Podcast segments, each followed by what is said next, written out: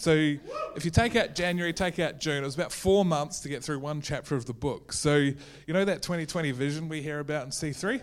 It's just to finish the book of Galatians.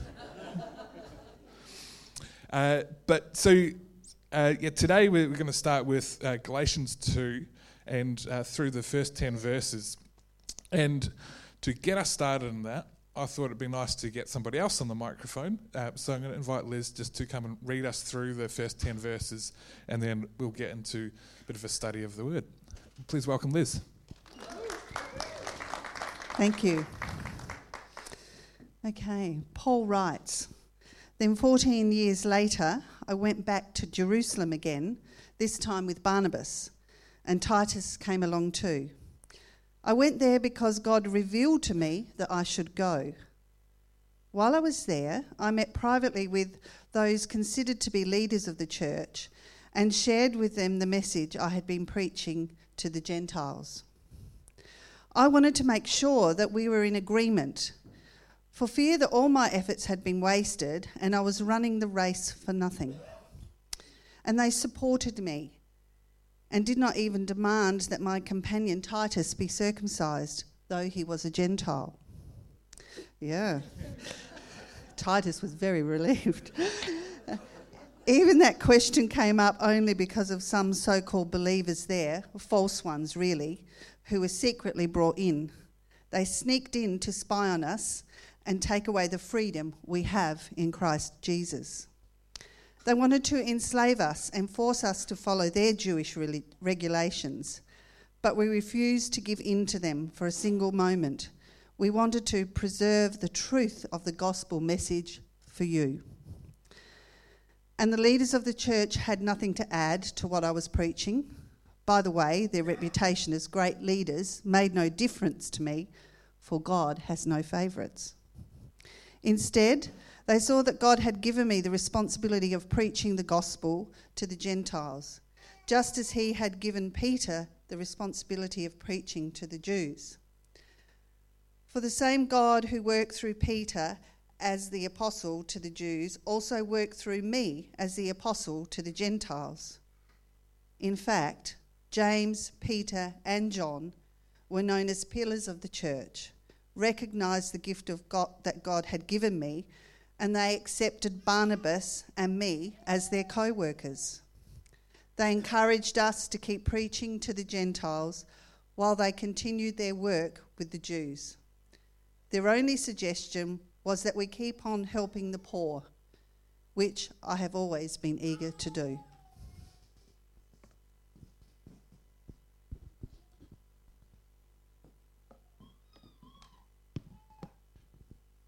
Thank you, Liz. I think Toby wants the microphone this morning. He's ready to preach.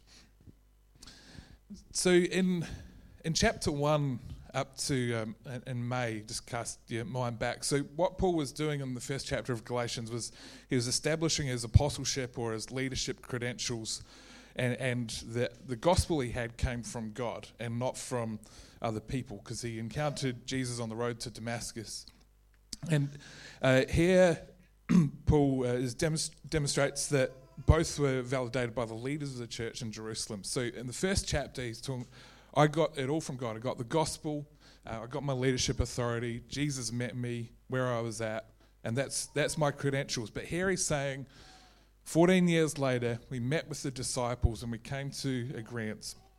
Because he, he needed to do this because there were some that were questioning his leadership uh, and questioning how he fitted with the disciples. So they were establishing that they were all for one, as the series is. So they're preaching the same gospel and the same message. So they're all for one Jesus, all for one gospel, all for one good news.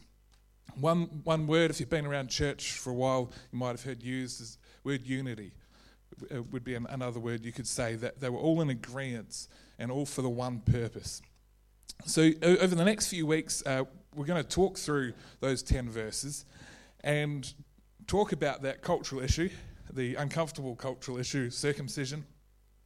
Uh, but how, how that, what effect that had on the ability to be all as one and all for one and being in unity, and, and how that's relevant to us today. And what the stakes of being all for one are. So if we're not in agreement, or if we are in agreement, what's the benefit or what's what's the risk if we're not? And what are the great outcomes when we are all for one?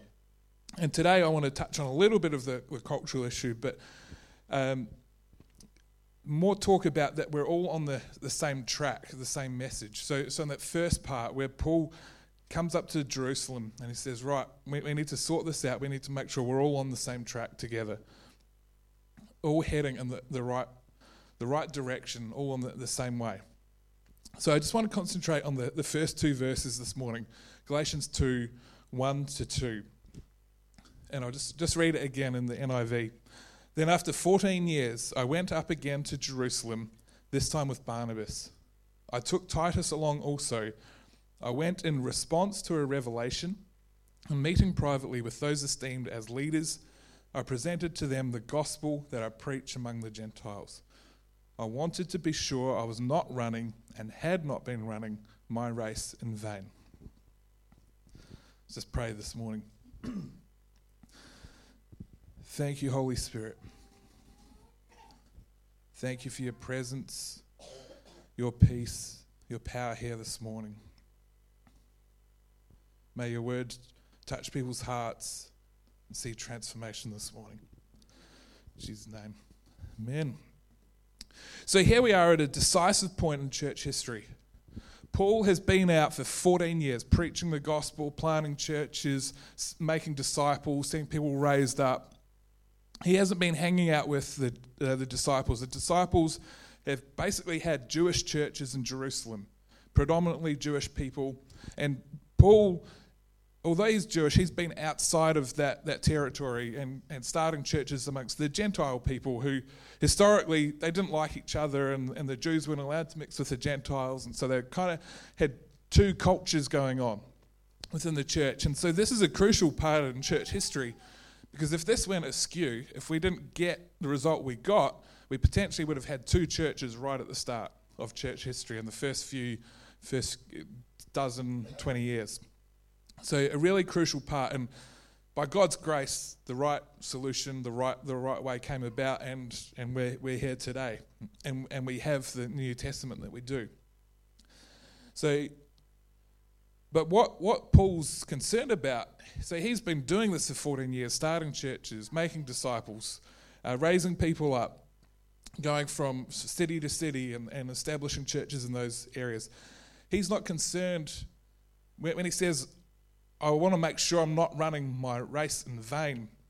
What in vain means is without success or result or to no purpose. So Paul wants to go, I want to know that the last 14 years have been for nothing haven't been for nothing. I want to make sure that all of this work, all of this hard work I put in for 14 years has a result and it's not just going to be undone by one decision.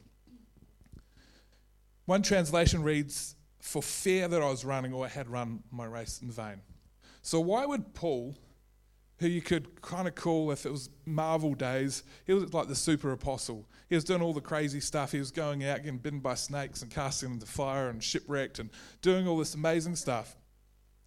Why would the super apostle be in fear that he'd been doing things in vain? Why, why would he care? Because he, he met Jesus on the road to Damascus. He got saved dramatically. Uh, he's been doing amazing things. Why is he fearful that he'd been running his race in vain? because he had, had no reason to doubt his encounter. He wasn't fearful that he was preaching the wrong thing. He wasn't fearful that I had been kind of toiling away and I actually, yeah, I've just decided the last 14 years I didn't do the right thing. I'm preaching the wrong and I went to the wrong places. He's not fearful that he was doing the wrong thing. He, he was actually more certain than ever because he met Jesus. He had no reason to doubt any of what had happened no reason to doubt the gospel. He, he was so certain in the message he preached. We learnt uh, earlier this year that he said there is no other gospel, and if anybody should pretend to preach another gospel, even an angel, they be condemned, and you should ignore them and cast them out. And because there is only one gospel, you can't add anything, you can't take anything away from the gospel. There's only one gospel. So Paul is a certain kind of guy. He's very sure of himself, very sure of this message. But why would he be fearful? Nothing was threatening his certainty. but something was threatening his fruitfulness. He was certain that he was preaching the right gospel, he encountered Jesus, he was doing the right thing, but something was threatening his fruitfulness. The issue of circumcision, I'm not going to go into what that means and, and the depth of that. That'll be covered in the next two or three weeks. But what people were trying to do is force, force Jewish traditions onto new believers outside of the Jewish culture, and that was stifling his fruitfulness. Fruitfulness is a bit of a Christian word, so I'll just explain a little bit. Is it an explanation could be it's our ability to produce results. So it's my ability to go to work and to get hit the KPIs, hit the, the aims and the goals that I'm going for. And in church and ministry, our ability to multiply. Fruitfulness is you have one seed, a fruit tree grows, has multiple fruit with multiple seeds, and it multiplies uh, season after season. Fruitfulness is our ability to be effective.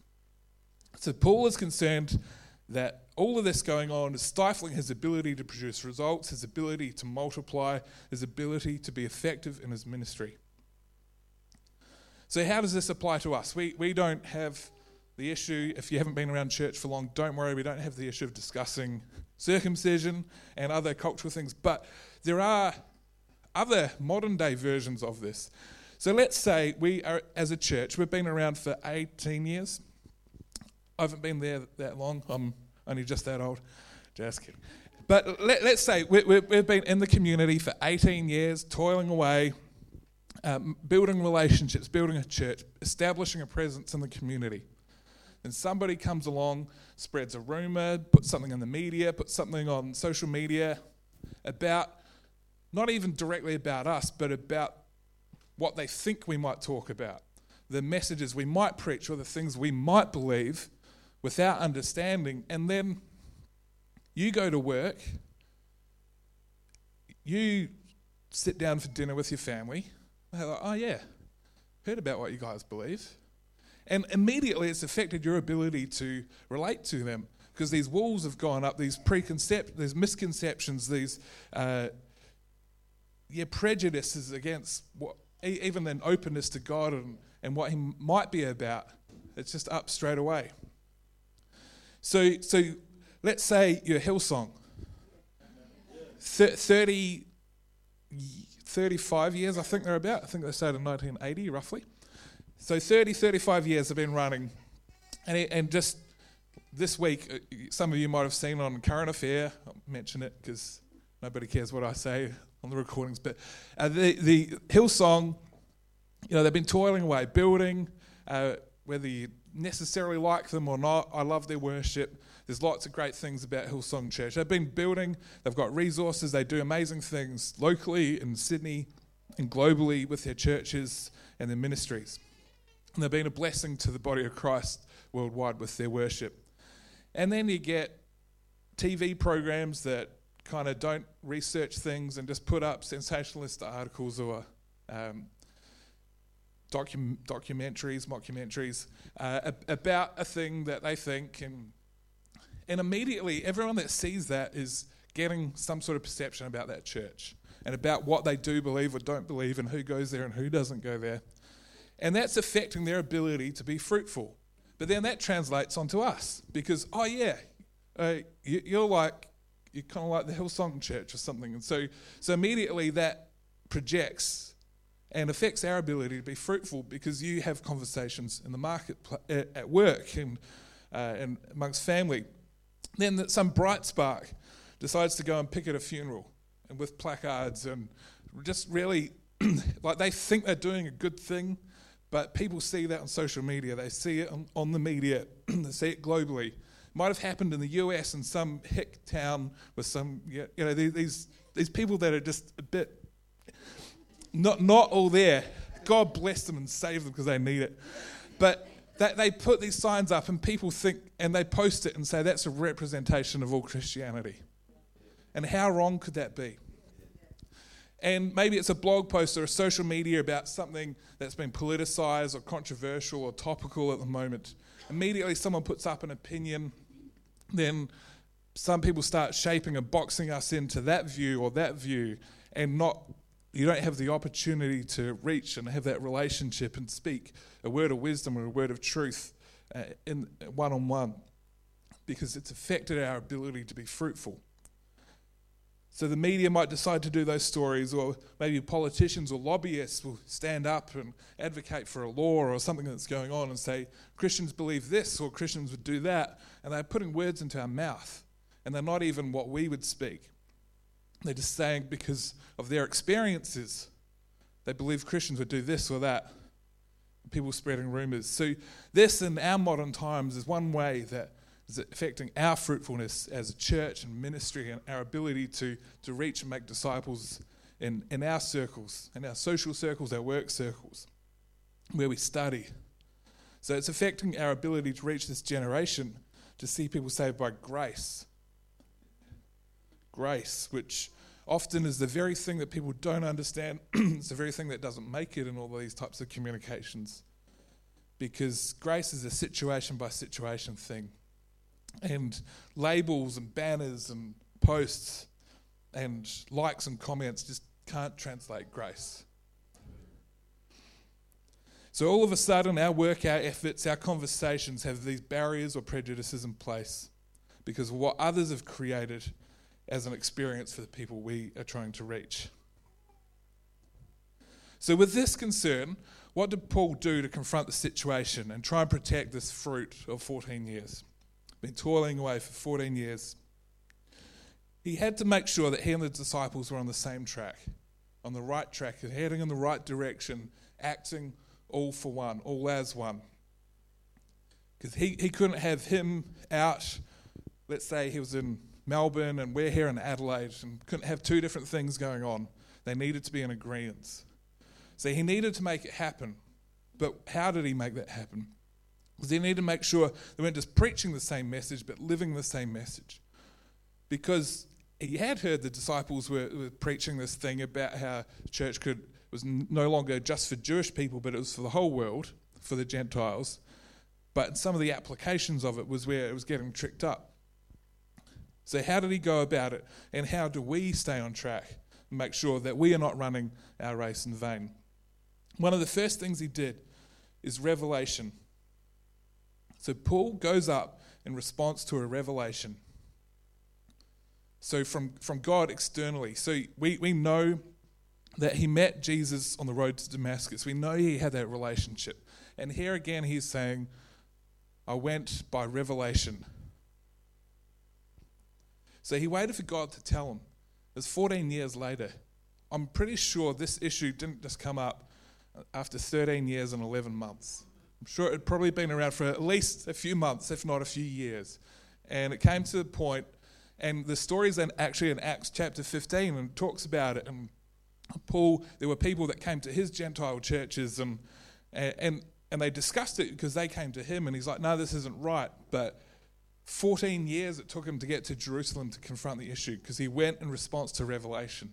He didn't go in response to anger. He didn't go in response to uh, media. He didn't go in response to just this vindication thing. He waited for the revelation. So, so what is this revelation? Uh, it's not human in, uh, invitation. It's revelation is when God speaks to you. It's where the Holy Spirit, who is available to all, can whisper, can speak to your heart and guide you. Sometimes it could be loud and audible. I personally have never had a loud, audible voice of God. I've had revelation by reading the Word, God speaking to me through the Word, through praying, through just being still and listening. Often it's in the, the quiet. Sometimes it might be in a message, it might be just one thing somebody says, or a conversation with somebody else, another Christian, who were just talking about things of God and sparks and God speaking to you. That's revelation. How do you get revelation? Through all of those, but it's the Holy Spirit that's guiding. It's the Holy Spirit that speaks to us. What is our response to revelation, or what should it be? Here we see Paul's response was to obey. He could have just kept doing his thing in Melbourne, Just like, you know, we're in Victoria, we're going to do our thing. We love our footy, we're, we're you know, we, we, we love our state. We, we don't like Sydney, we don't like Adelaide. All that. He could have just stayed there, had a fruitful, kind of limited life in Melbourne and kind of been like a local celebrity pastor and done, done that thing. And been on local community TV uh, and local radio. Not to say that, you know, aiming for radio and, and, and TV is the thing, but just the local context. That would have been the limit of his ministry. But his response was this isn't going to be an easy conversation. We, we read later in Galatians 2, he confronts Peter and he has a rough old conversation with him and he says, You might have been one of his 12 disciples, but you're out of line. You're backtracking on your gospel. And he, he pulled him in, he, he, he wasn't shy. But his response, he wasn't afraid of the confrontation or he wasn't afraid of what might be. His response was to obey. He wasn't uncertain of the future, he was motivated by obedience to that revelation. The second thing about Paul's response is with. So he was dealing with the issues, and, and when, when we're dealing with issues and we, we've got a journey or we've got somewhere to be or we're doing ministry, we're doing life. It's not helpful to be by yourself. The Bible says, where two or more are gathered, there I am in the midst. Uh, do not give up meeting together. It's not about being alone and doing our own thing and not, not being in community. Paul always took somebody with him. In this case, he took companionship. He took Barnabas, the son of encouragement. You know, when you're in ministry, when you're doing life, when you're out getting beaten, when you're at work and, and your family situations, sometimes we just need a little bit of encouragement to take with us. We need somebody around us that can speak that encouragement. Speak, you're, you're doing great. Keep going. You know, you're, you're going to get there. You're going to push through. You're going to get through this situation. He also took Titus, which there's uncertainty on, on the meaning of his name. There's a few different versions, but a couple of them are pleasing or saved. So Titus means pleasing or saved. So he took pleasing and encouragement and salvation with him on that journey. And, and so here he is modeling discipleship. He's bringing people with him. So Titus was Greek, he's Gentile. He was saved, came into the community, became a disciple. And then Paul's taking him along to this, this situation in Jerusalem. One, it's leadership training. He's saying, like, come along, be with me. We're going to talk leadership. Also, he needed witnesses. He needed a couple of witnesses to this conversation to make sure that everyone heard it and it spread out, and it wasn't just him going back and saying, "Yeah, I had this conversation, and now this this is what we're doing." He needed other witnesses to do that. But also, he's he's bringing he's opening up his relationships because Paul has met the disciples before, 14 years ago. But he's saying, Titus, Barnabas, I know some great people. I want you with me because I want you to meet them and to establish your own relationship. He wasn't saying, now, I, am the only one that speaks to the disciples, and, and, then they speak to me, and then I speak to you, and I'm going to bottleneck the situation. He's saying, no, no, these are my relationships. These are your relationships too. Come, let's do discipleship. Let's do this life together. The third thing was leadership. So Paul wanted to clarify this, this uh, revelation. He just wanted to make sure, sure that what the disciples were preaching, what he was preaching was the same thing. He, he knew he was doing the right thing. He wanted to make sure the application of it was correct. So, in what could have been a tumultuous situation, we read that he did it privately and appropriately. So, in verse 2, jumping back up.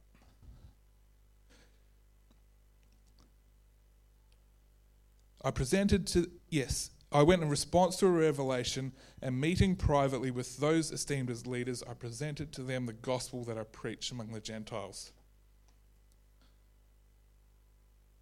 Because Paul was right, but he could have done the wrong thing. There's a difference between being right and doing the right thing. They're not necessarily the same, the same thing at the same time. So he did it appropriately. He said, because it, in other writings, Paul talks about conscience and not leading people astray just because you might be figuring out something, not to necessarily have that conversation around people that might not kind of be at the level of understanding or that could actually cause them to stumble. So he says, This is a pretty big issue. I'm going to talk to the people that we need to figure it out. Let's butt heads, let's get in a room, let's close the door, let's figure it out. Let's do it privately. And then we can go out once we, we, we have a resolution. So his fear was not so much that they were preaching different things and they'd interpreted the gospel wrong, but the false teachers that were coming in and saying you need to do these things, the, the Gentiles need to behave like the Jews to be, be real Christians. He wanted to make sure that the apostles were, the disciples were standing up to these false teachers and their cultural prejudices weren't getting in the way and letting these teachers entice them away from the gospel. And thankfully, as I said earlier, their leadership did come through. They, they realised the situation, and we'll, we'll study that situation a little bit more in the next couple of weeks. So, how does this apply to us? Well, personally, for, for me, when I moved to Australia, it was 10 and a half years ago. I knew I needed to go to do something different. Uh, go to, I was studying in New Zealand. I needed, I felt like God was calling me to something bigger, different, uh, to, to stretch out, to, to step out of the boat and to, to study, to study His Word and to uh, study ministry and learn from some of the best people on the planet. But I didn't know where that was. So I had this pressing on my heart that that's what I needed to do. That what I was doing at the right at that time and place was not where I needed to be. It wasn't the so God was speaking to me and is revealing things to me through His Word. So there was, uh, I remember from C3 College, I was just inquiring, I just knew I needed to study and uh, do something. I inquired in the States, New Zealand, Australia for places to study. Got this prospectus from C3 College, opened it up, and bang, just straight away, it was like, this is where I need to be. At the same time, it wasn't just, just one situation, it wasn't because it was not graphically wonderful, this, this prospectus, but it was just like opened it up and God was there in that moment. But at the same time, I was getting people speaking to my life. There was prophecy and people saying, You need to step out of the boat. And all these things were lining up. And God was revealing through all these relationships and situations a direction for me. I had people with me. Number two, I had friends, I had uh, others around me who were praying and encouraging and could see the, the passion that I had the, to do something different, to, to step out, and we're encouraging and even uh, giving financially to that dream and that vision. I had people with me, and we were doing life together. We had uh, cell groups, as we called them then, and we were leaders together, and we were helping each other out. We had a great community. Then I had leaders around me who were also encouraging and also prophesying, giving direction. But very uh, interesting situation. I came that close to joining a band and touring in ministry. Like, literally that close. I mean, I mean literally, figuratively, whatever, both, but it was that close. About two months before I made the decision to move to Australia and study, there was a, a YWAM band that were based in our church, and they were looking for a bass player.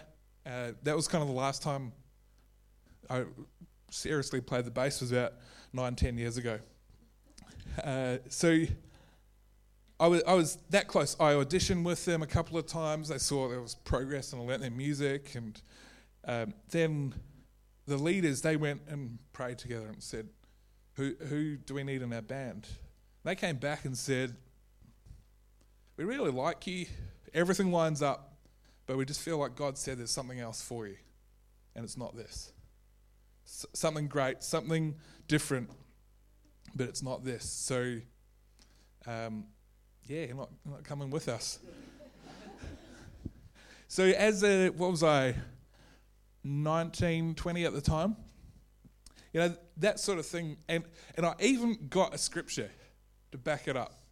Like, and actually, it felt like at the time that it was proper revelation. It wasn't just like, oh, I'm going to find the one scripture that says, yeah, I'm going to, join this band. Uh, it was a psalm and it talked about um, praising to the ends of the earth and kind of something about making music and people worshipping and, and traveling. And it just seemed to line up so well. Because that, that was often a teaching had you, you get scripture, you got to get multiple scriptures to line up these major changes of direction. But I found historically, Jesus speaks to me differently. Sometimes it's that still voice, it's that still stubbornness. Uh, but it, it always lines up with the Bible, but doesn't necessarily always the Bible. It's people around me. It's all sorts of situations. I remember when I was 13 and deciding which high school to go to. My parents wanted me to go to a Christian school. I got into a few schools, and one of them was public boys' school. My parents wanted me to go to a Christian school because it's a Christian family, and they thought that'd be great. And it was more expensive. They wanted to pay for me to go to this school, and I for some reason, knew I needed to go to this boys' school. I remember talking to one of my cousins who was a bit older, and she was like, So, why do you want to go to the boys' school and not Middleton Grange? I said, um, sport? They're better at sport. I, know, I was just kind of making up, re- I just knew I had to be there in my head. I was like, No, that's the school I need to be at. Uh, but I just kind of had to make up reasons that other people might relate to. But da- down the track, like I, it was just, it was just this assuredness that I had to be there. And funny things happened at the school. I became the head boy, what you call school captain. Uh, I wasn't expected to be was put in leadership opportunities, and amazing things happened, and uh, and some tough situations happened where I was, but I was able to speak the gospel to in front of 1,200 boys like quite regularly, and God put me in that situation for to bring the gospel, bring the word in. But I just knew through that relationship, I just had to be there. So very similar. So I learnt through that experience when it came to where am I going in the future. This band saying, "No, you're not going." My other leaders kind of said, "Yeah, no." Um, so I had to submit to that. There's no point when the the leaders in the band and my leaders say, looked really good, but you're not going. There's no point saying, well, stuff you. I'm just going to book book flights on the same, you know, book myself on the same flight. And I'm just going to follow you around. That's not going to work. You just got to got to su- submit to to that leadership and kind of working it out with others. And then two months later, I made the decision, and another two months later, I was in Australia. So, kind of just pretty much in the scheme of life, just in the little flick. And ten and a half years later, here I am in Adelaide. Met Carmen in Sydney. We've got two kids. One of them's making a bit of noise at the moment. And you just wonder, like, life could have been quite different. But just by uh, revelation and just being sure, I just then followed on from there. I just kept seeking God. So I got knocked down, but I like no, there's there's something great for me. So I could have just like gone into a little corner and just kind of kind of sobbed and sulked for the next couple of years and you know that was my opportunity to do something different and be cool and like you know do ministry and whatever but i just kept seeking god i just knew there was something for me keep seeking that revelation. I had people around encouraging, uh, and situations lined up, and the leaders were encouraging and saying, "It's time to go. It's time to go."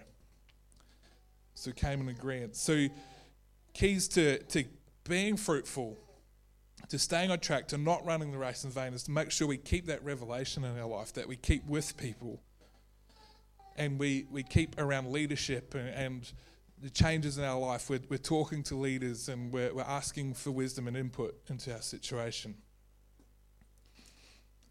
Acts chapter 15 kind of has the, the story, more the historical view of the situation, and explains that the false teachers came into the, situation.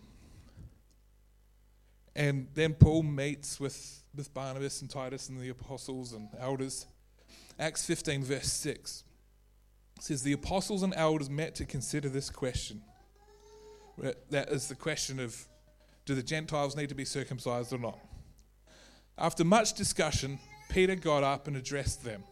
So they had met together, Peter, Paul, the disciples, people he was with. They discussed it privately. Then Peter gets up and makes an announcement to everybody.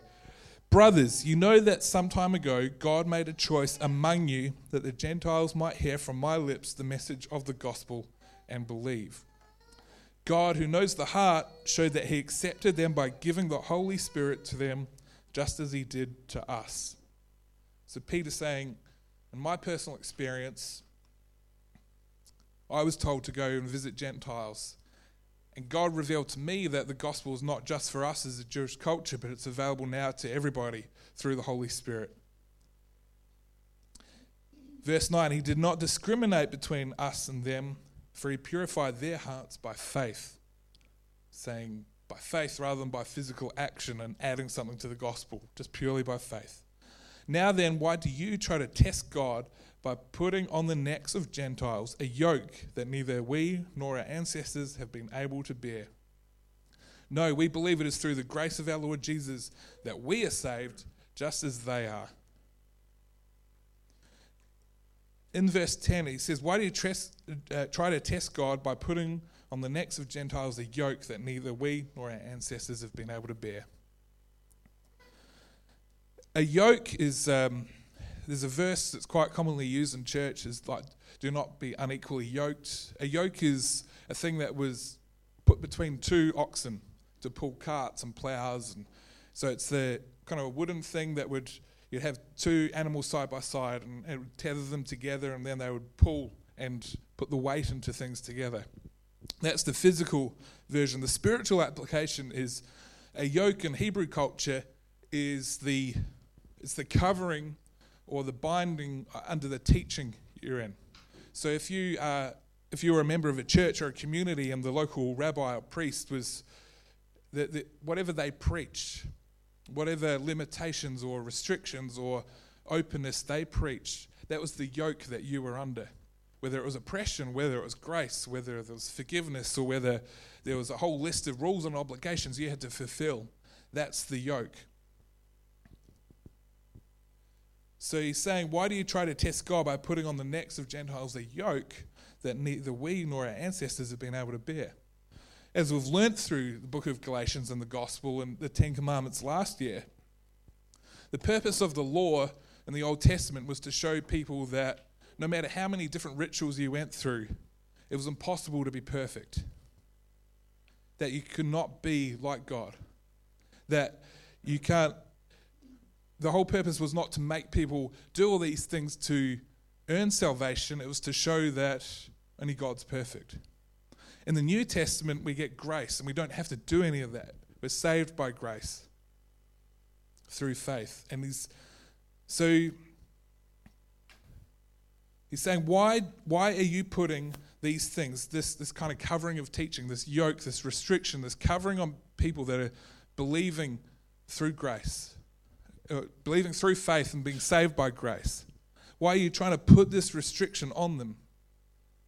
Because Matthew 11, Jesus says, Come to me, all you who are weary and burdened. I will give you rest. Take my yoke upon you and learn from me, for I am gentle and humble in heart, and you'll find rest for your souls. For my yoke is easy, and my burden is light. When you understand the, the background of what the yoke is, and then Jesus says, My yoke is easy and my burden is light.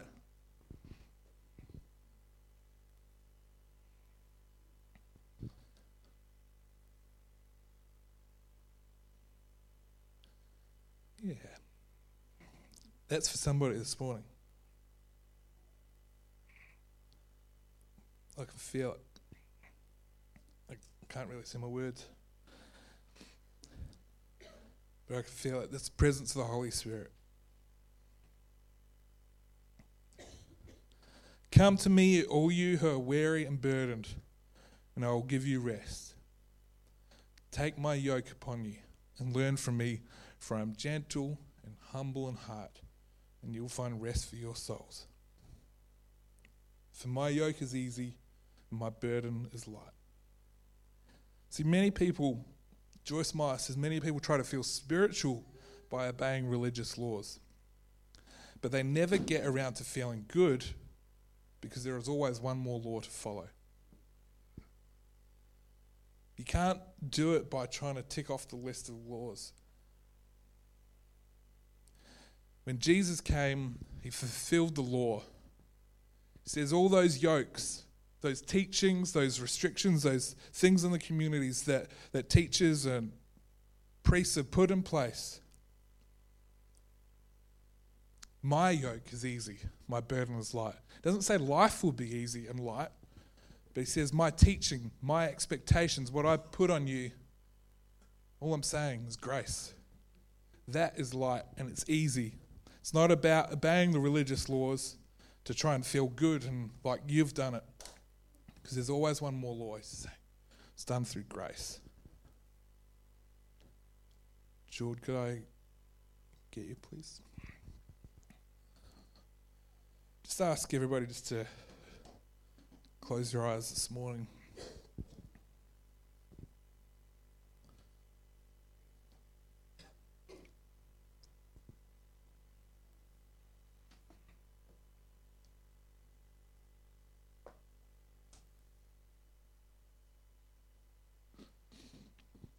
Thank you, Holy Spirit.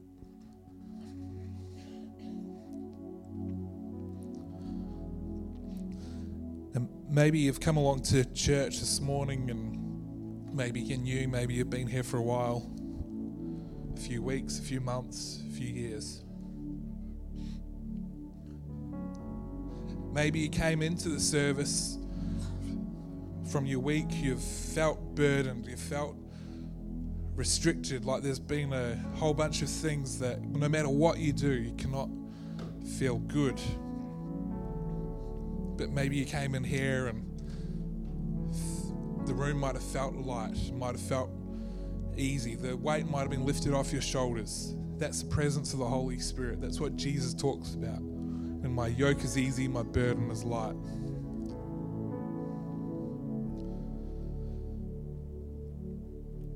The requirements for being saved and having eternal life just through faith, just believing through revelation. Jesus will reveal himself and has revealed himself to many people in this room, whether it's through conversations or situations. Just like G- uh, Paul got on the road to Damascus his was dramatic, and other people saw it. It was lights. Sometimes it's quiet and still. Sometimes it's a comfort, a conversation, a person around you. Maybe it's the presence of God in this room.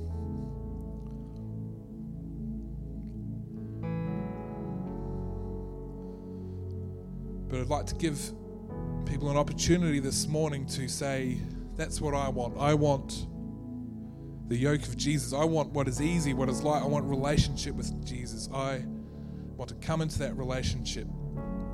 Not through anything I can do, just by believing that Jesus is who he says he is. And that by believing in him, all my sins are forgiven. And that weight that's on my shoulders of sin and of oppression and depression and sickness and that weight of expectation be taken off my shoulders this morning. I'll give you an opportunity in a moment. If you've never made that decision, I ask you to stick up your hand and uh, so I can see it and acknowledge that. And I'd love to pray with anybody that's here this morning. There might be one, there might be a few.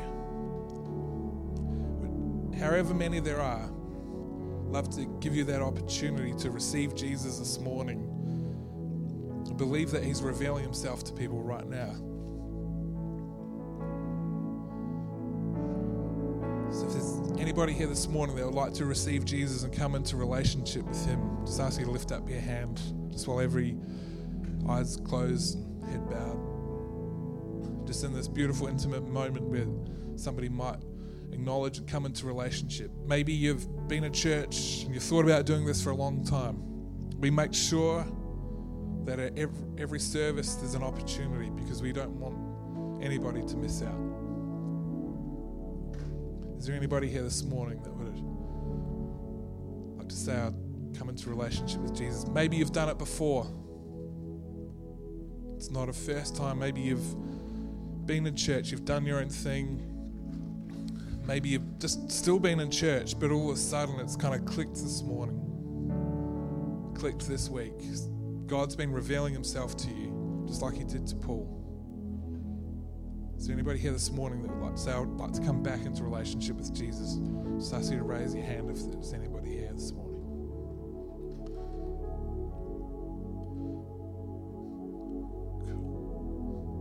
Just ask everybody to, to stand. You can open your eyes to stand, but then just to stand and close your eyes and just have your hands out to Jesus this morning. Presence of the Holy Spirit is here.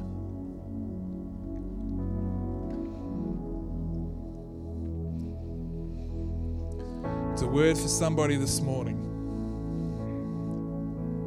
You've been taking things upon yourself. As Matthew 11 says, maybe you're weary and burdened. Jesus says, I will give you rest. My yoke is easy, my burden is light. If you felt heavy and burdened this morning, just raise your hands and give that to Jesus this morning. Just lay it down at his feet. Take his yoke upon you.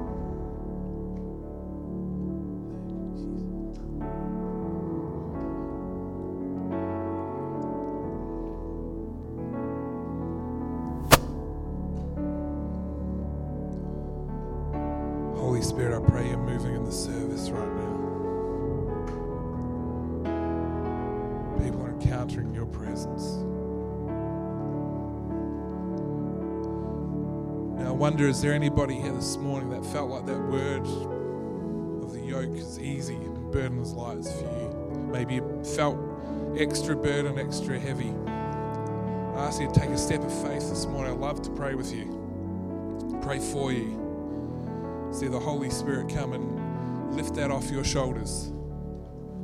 Lift that oppression, lift that burden, and replace it with His presence and His yoke. Is anybody brave this morning to come step forward and receive some prayer?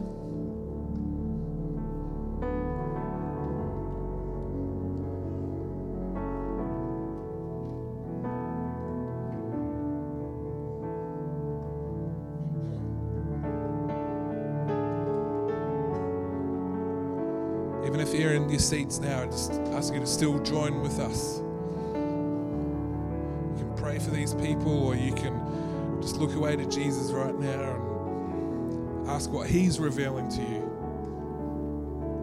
What's He saying about your current situations?